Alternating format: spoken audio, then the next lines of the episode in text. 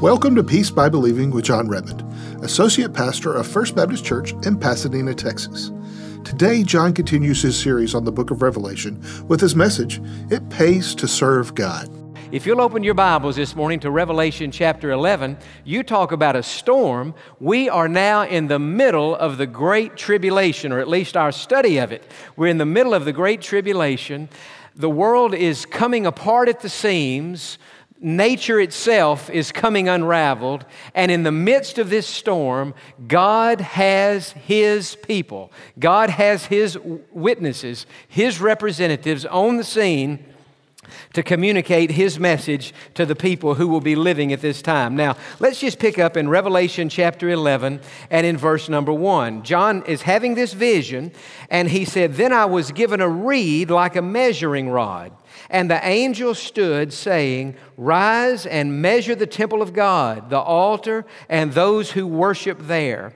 But leave out the court which is outside the temple, and do not measure it, for it has been given to the Gentiles, and they will tread the holy city underfoot for 42 months. Now, what is this? Well, Remember, at the beginning of the tribulation period, the Antichrist is going to make a covenant of peace with the civilized world. And as part of that peace deal, he's going to promise Israel that he will protect their borders, that they can rebuild the temple there in Jerusalem, and to begin to resume sacrificing animals to God. And so at this point in the tribulation, that's exactly what is happening. The temple has been rebuilt.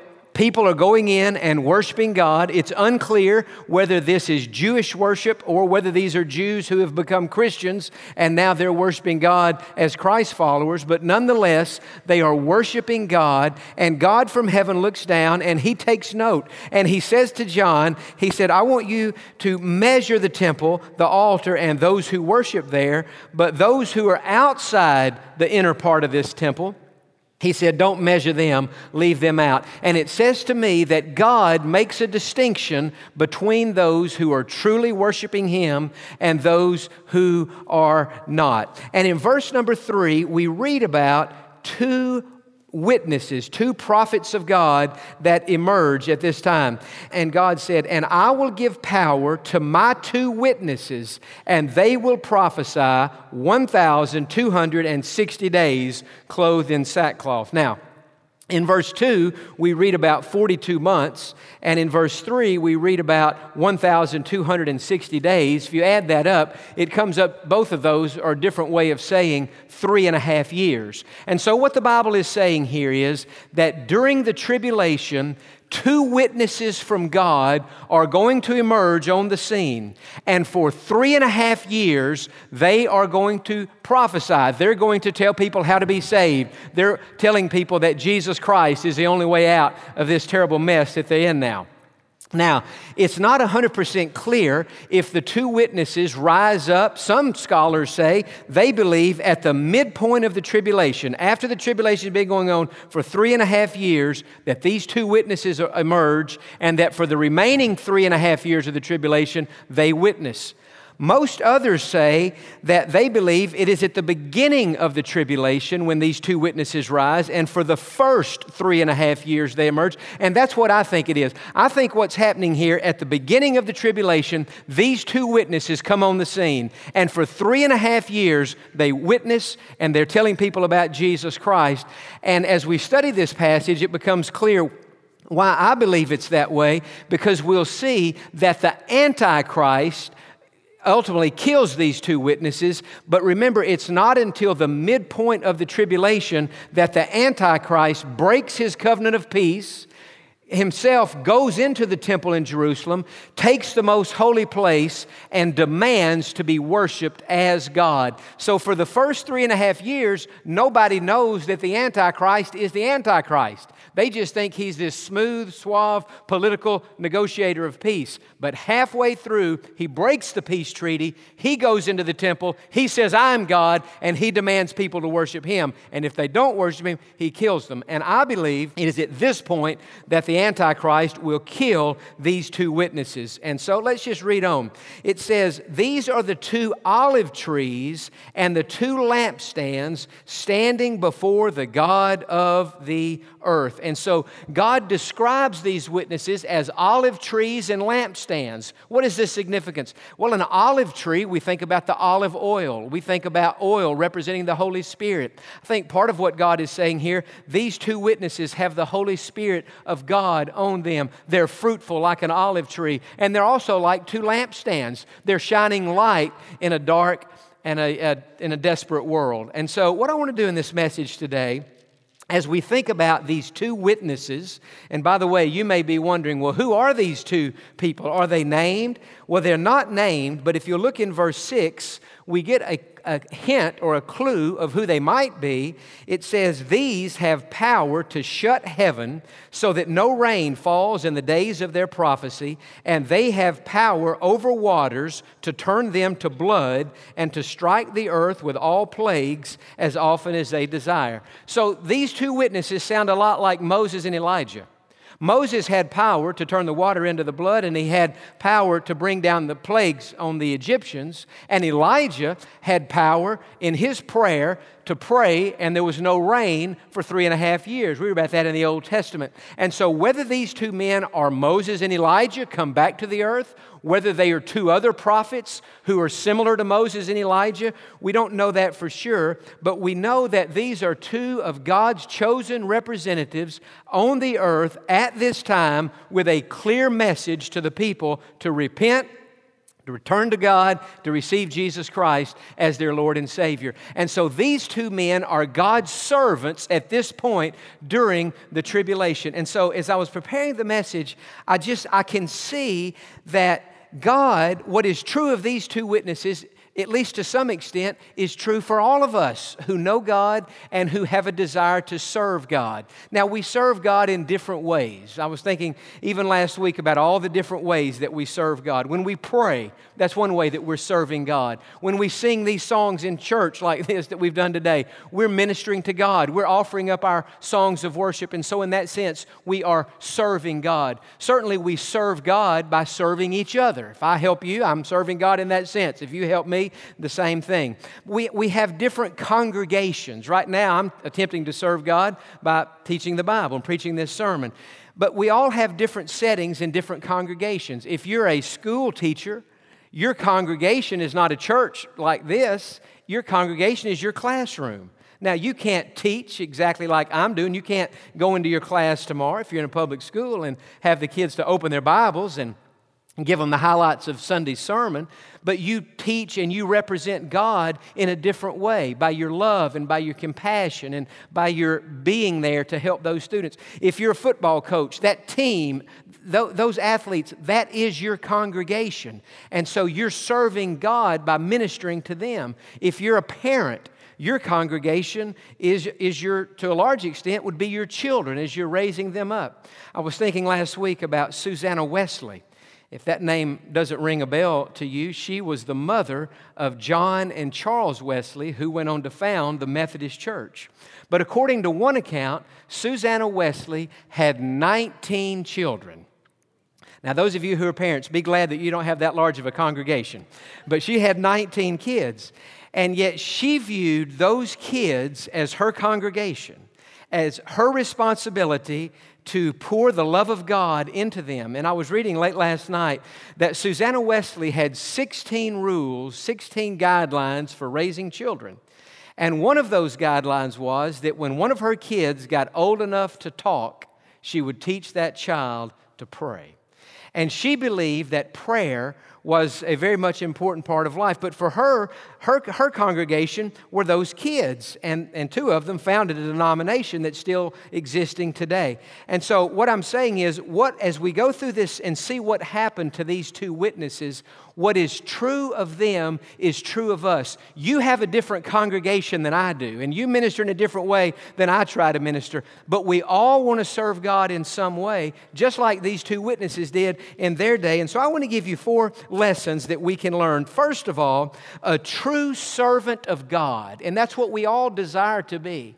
A true servant of God is empowered by God empowered by God. And again, we read that these two witnesses are like two olive trees or two lampstands. The point is that God is giving them the power that they need. Our power, as, as we try to serve God, our power doesn't come from within ourselves doesn't come from our intelligence, doesn't come from our natural abilities, doesn't come from our education, doesn't come from any of that. Our power comes from God. Let me give you a scripture verse to write down. In 1 Thessalonians chapter 1 and verse 5, the apostle Paul said, and I love this verse, he said, "Our gospel does not come to you in word only, but also in power and in the Holy Spirit." And in much assurance. And so when we try to serve God, we don't want to just go through the motions. We want there to be power, and we want there to be the Holy Spirit, and we want there to be assurance in what we're doing that we're representing God. And so a true servant of God, first of all, is empowered by God.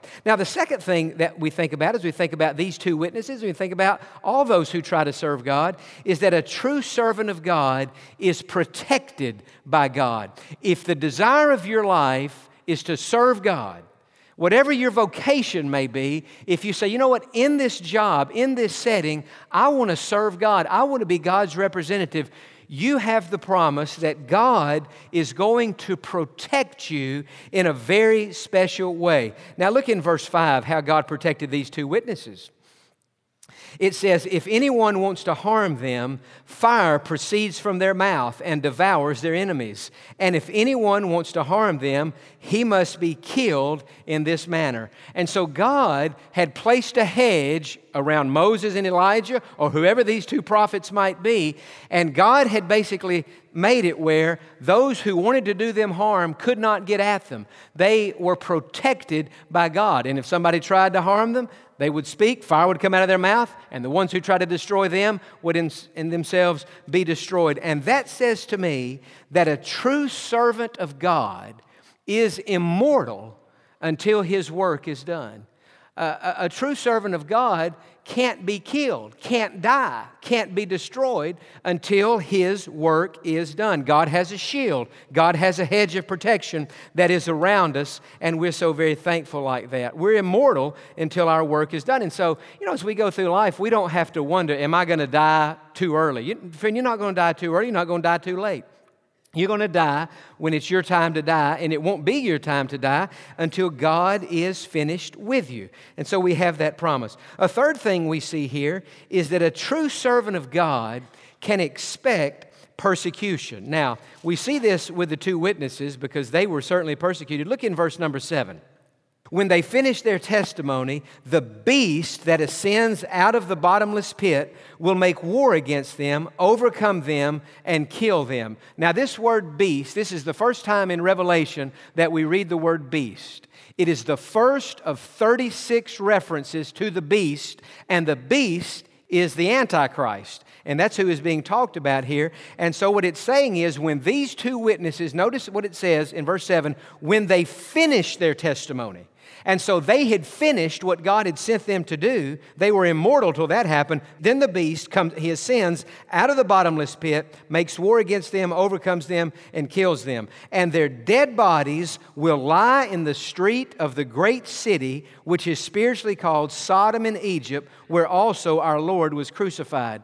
And so these two witnesses will be ministering in Jerusalem. And he's describing Jerusalem here as Sodom. It's telling you about the sin that will be happening in Jerusalem at this time, and also Egypt, talking about the rebellious spirit toward God that will happen. But it's in Jerusalem where these two prophets will minister, where they will be killed. And then look at the next verse. It said, Then those from the peoples, tribes, tongues, and nations will see their dead bodies three and a half days and not allow their dead bodies to be put into graves. And so, out of an ultimate act of disrespect, the Antichrist will not allow these two witnesses to be buried all, every culture in the world allows people to be buried. That is, a, that is just, a, just something you do uh, just out of decency. But the Antichrist will so hate these two witnesses for the message that they have been preaching that he will not allow them to be buried. By this time, the Antichrist is in control on the earth. And for three and a half days, their bodies will be just laying out there in the streets of Jerusalem. And notice in verse 10 what the people will do. It says, Those who dwell on the earth will rejoice over them, make merry, and send gifts to one another, because these two prophets tormented those who dwell on the earth. And so going to, there's going to be such rejoicing when these two men are killed that it's going to be like a satanic Christmas. People are going to be giving gifts to each other, celebrating that these two prophets who had been prophesying and telling about Jesus, now their voices have been silenced. And it says back in verse 9, very interesting, then those from the peoples, tribes, tongues, and nations will see their dead bodies for three and a half days. Now, when John wrote this, he had no way of knowing how that would be true.